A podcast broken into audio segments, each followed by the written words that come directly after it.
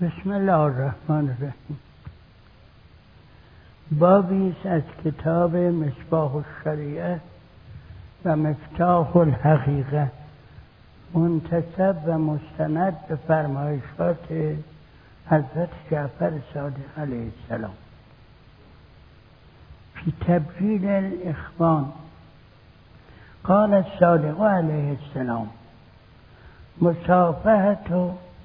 مصافحت مصافحت اخوان الدین اصلها من تهیت الله لهم.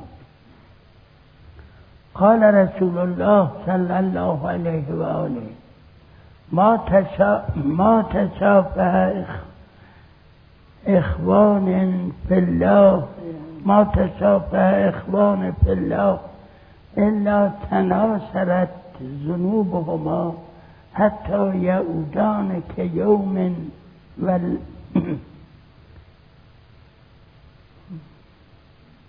ولدتهما امهما. ولا كسر حبهما وتبجيلها وتبجيلهما كل واحد لصاحبه إلا كان له مزيد والواجب على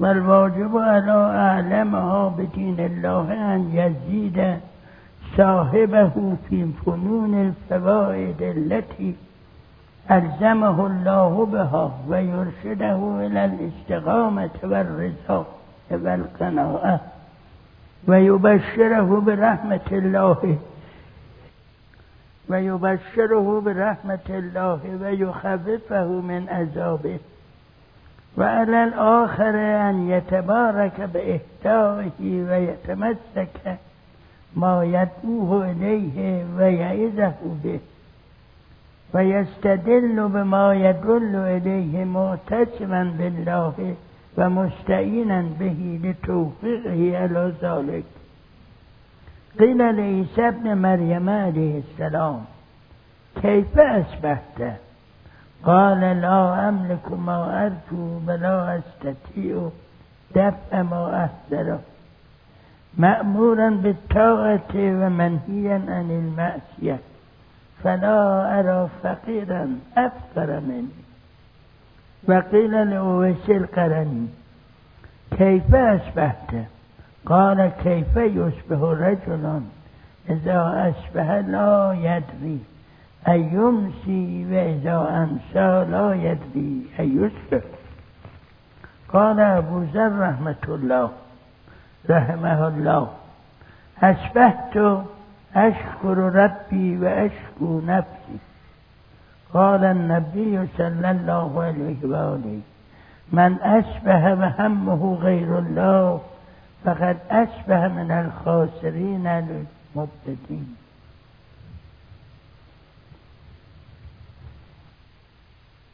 عنوان باب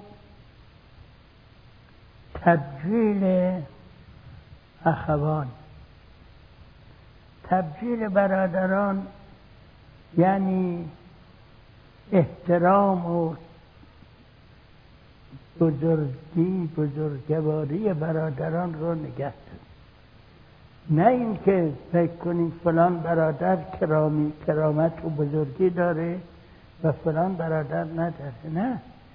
فقط همون برادری بالاترین کرامت برای مؤمن. میفرماید حضرت که مصافحه با برادران دین برادران اصلش از تهیت خداوند است برای اونها. یعنی اصلش این است که خداوند به اونها تهیت میفرسته.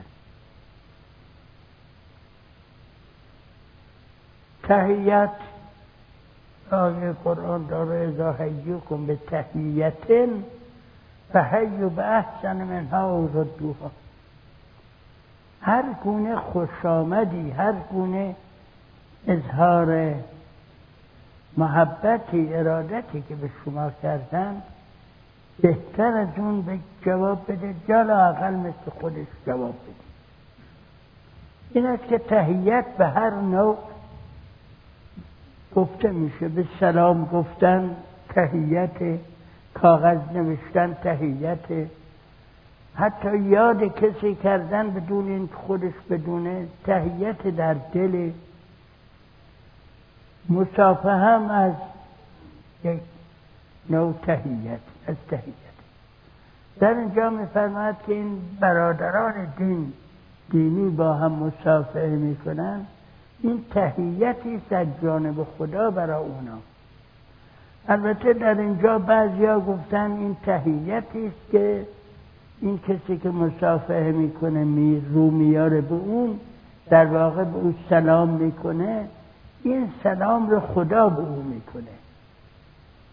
بعضی ترجمه کردن که این تهیت یعنی در واقع این که میره به سمت اون طرف و مصافحه کنه خداوند به این محبت و تهیت دار کرده که این توفیق پیدا کرده.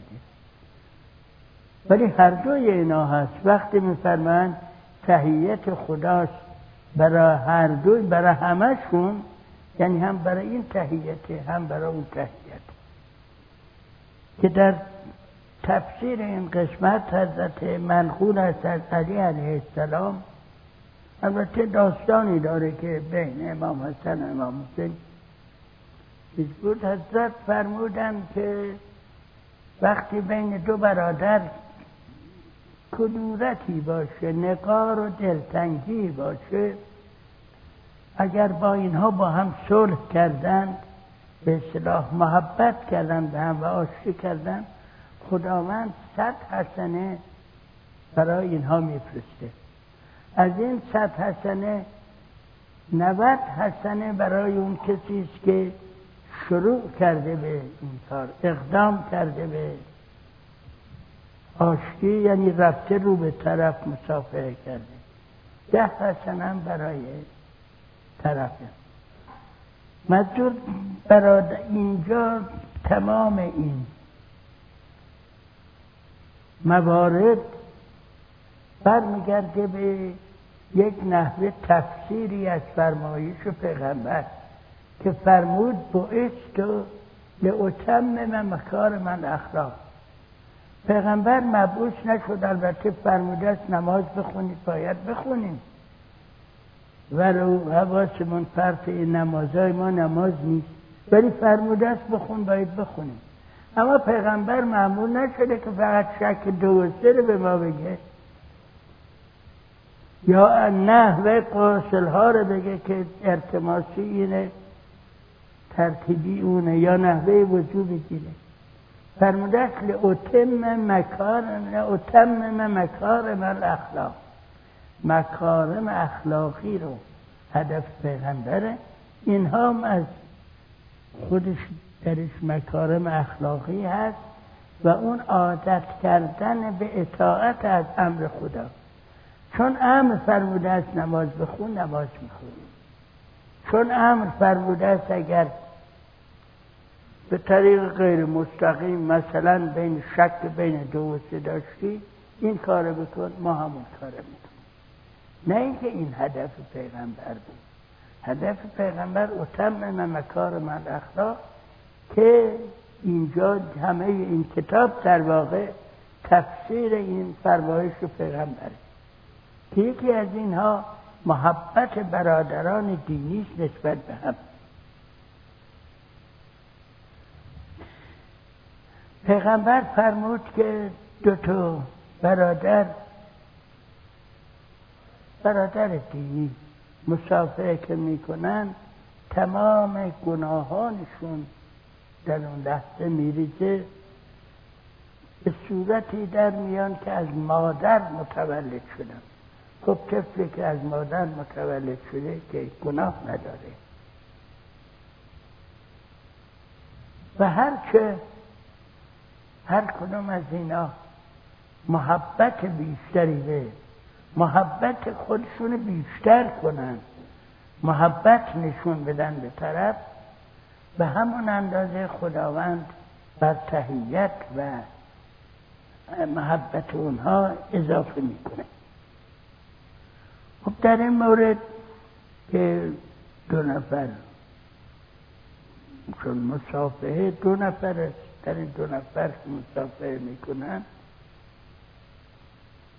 با خلوص نیت باشه و فرمودن مسافه می‌کنه به اعتبار برادری دینی نه از جهت دیگری. وقتی مسافه می‌کنه به اعتبار برادری دینی, دینی اونی که اطلاعاتش بیشتره. یا در سلوک پیشرفته تره باید توصیه کنه فواید و فنونی رو که روشهایی که خداوند ملزم کرده ما رو انجام اون. از قبیل استقامت استقامت و محکمی راستی در سلوک رضای به امر خداوند و قناعت. قناعت البته مربوط به دنیاست. یعنی به اون که خداوند داده و به اون که براش مقدوره قانع باشه.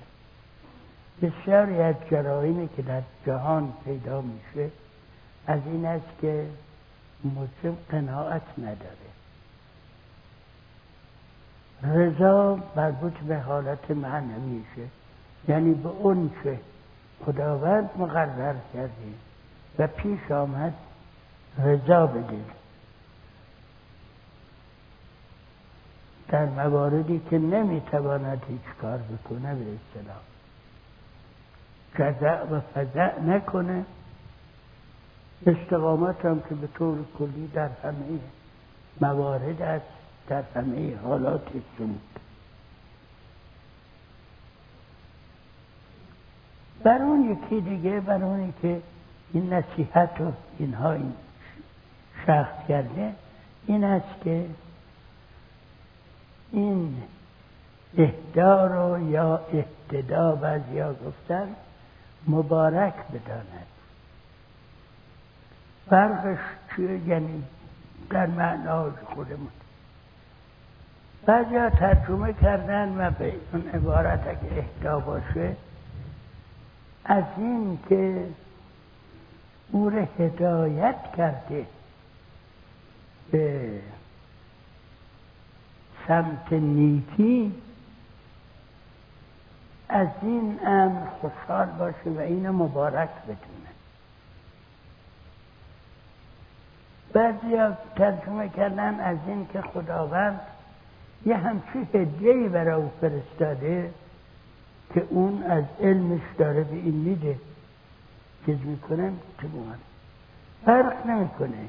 منظور درست عبارت فرق می‌کنه ولی در معنا این است که از این مسافهه و نتایج معنوی که از این مسافه باید ببره خوشحال باشه و اینها رو مبارک بدونه.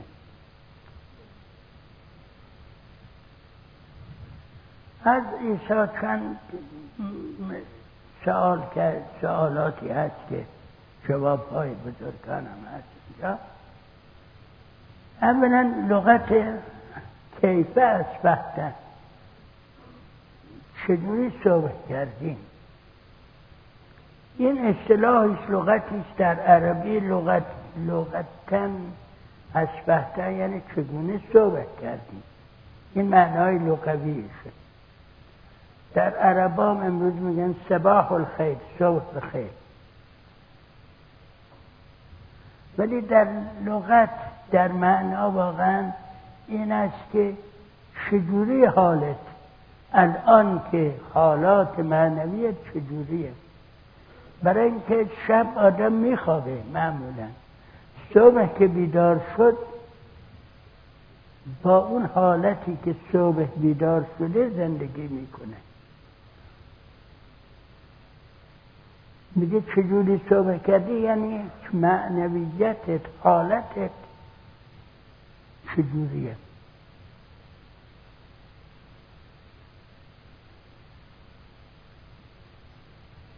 در قرآن آیه دارد که خواستم این صحبت از که میفرماید اگر با اینها چنین کنی مهربانی کنی صبح می‌کنن در حالی که فدایی تو هستند. منظور لغت اسبه تو آیش. فراموش کردم عبارت آیش منظور لغت اسبه تو با این لغت اشبه تو از عیسی علیه السلام پرسیدن چجوری زندگیه چجوری صحبت کردی؟ عیسی فرمود چجوری صحبت کردم؟ اینجوری. یعنی اینجوری زندگی کردم شروع به زندگی کردم که اون چه رو آرزو می‌کنم. در دستم نیست. و اون چرا باید ازش فرار کنم در اختیارم نیست. نمی‌تونم ازش فرار کنم. و حال اون که من معمورم که اطاعت خدا بکنم و من نهی کرده است از این که اتیان کنم. با این خصوصیت به خودم نگاه می‌کنم هیچ کس از من فقیرتر نیست. یعنی هیچی ندارم. اون چه می‌خوام ندارم اون چه نباید بکنم می‌کنم. اینا این فرمایش تازه کی می‌کنه؟ عیسی علیه السلام. جایی که عقاب پر بریزد از پشه لاغری چه خیزد؟ از اویسه قرانی پرسیدن که از وقته چجوری صبح می‌کنی؟ کردیم گفت چجوری صبح کردن چجوری صبح می‌کند کسی که وقتی صبح بیدار شد نمی‌دونه عصر خواهد رسید به عصری؟ و عصر نمی‌دونه که آیا باز به صبحی خواهد رسید یا نه. همین سوال رو از ابوذر کردن.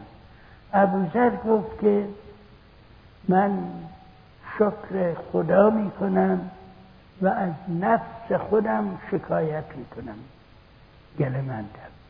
اینا هستی بعد از پیغمبر پرسیدم. از پیغمبر غیر از اینجا که حضرت صادق فرمودن از پیغمبر منقول است که فرمود من اشبه و لم یهتم به امور المسلمین فلیسه به مسلمه کسی که صبح کنه در حالی که به رفع حوائج و مشکلات مؤمنین مسلمین یا مؤمنین احتمام نکنه همت نکنه مسلمان نیست. در اینجا میفرمایند کسی که صبح کنه و همتش غیر از خداوند باشه یعنی جز خداوند هدفش باشه از خاطرین زیان کرده از زیان منده هر دوی این حدیث صحیحه. اینجا وقتی این دو کار پهلو هم بذاریم توجه می‌کنیم که همت به رفع مشکل مؤمنین همون همت خداست. برای اینکه در اینجا دستور میدن که غیر از خدا در همتت نباشه در اون حدیث دستور میدن که فقط همتت رفع مشکل مسلمین باشه.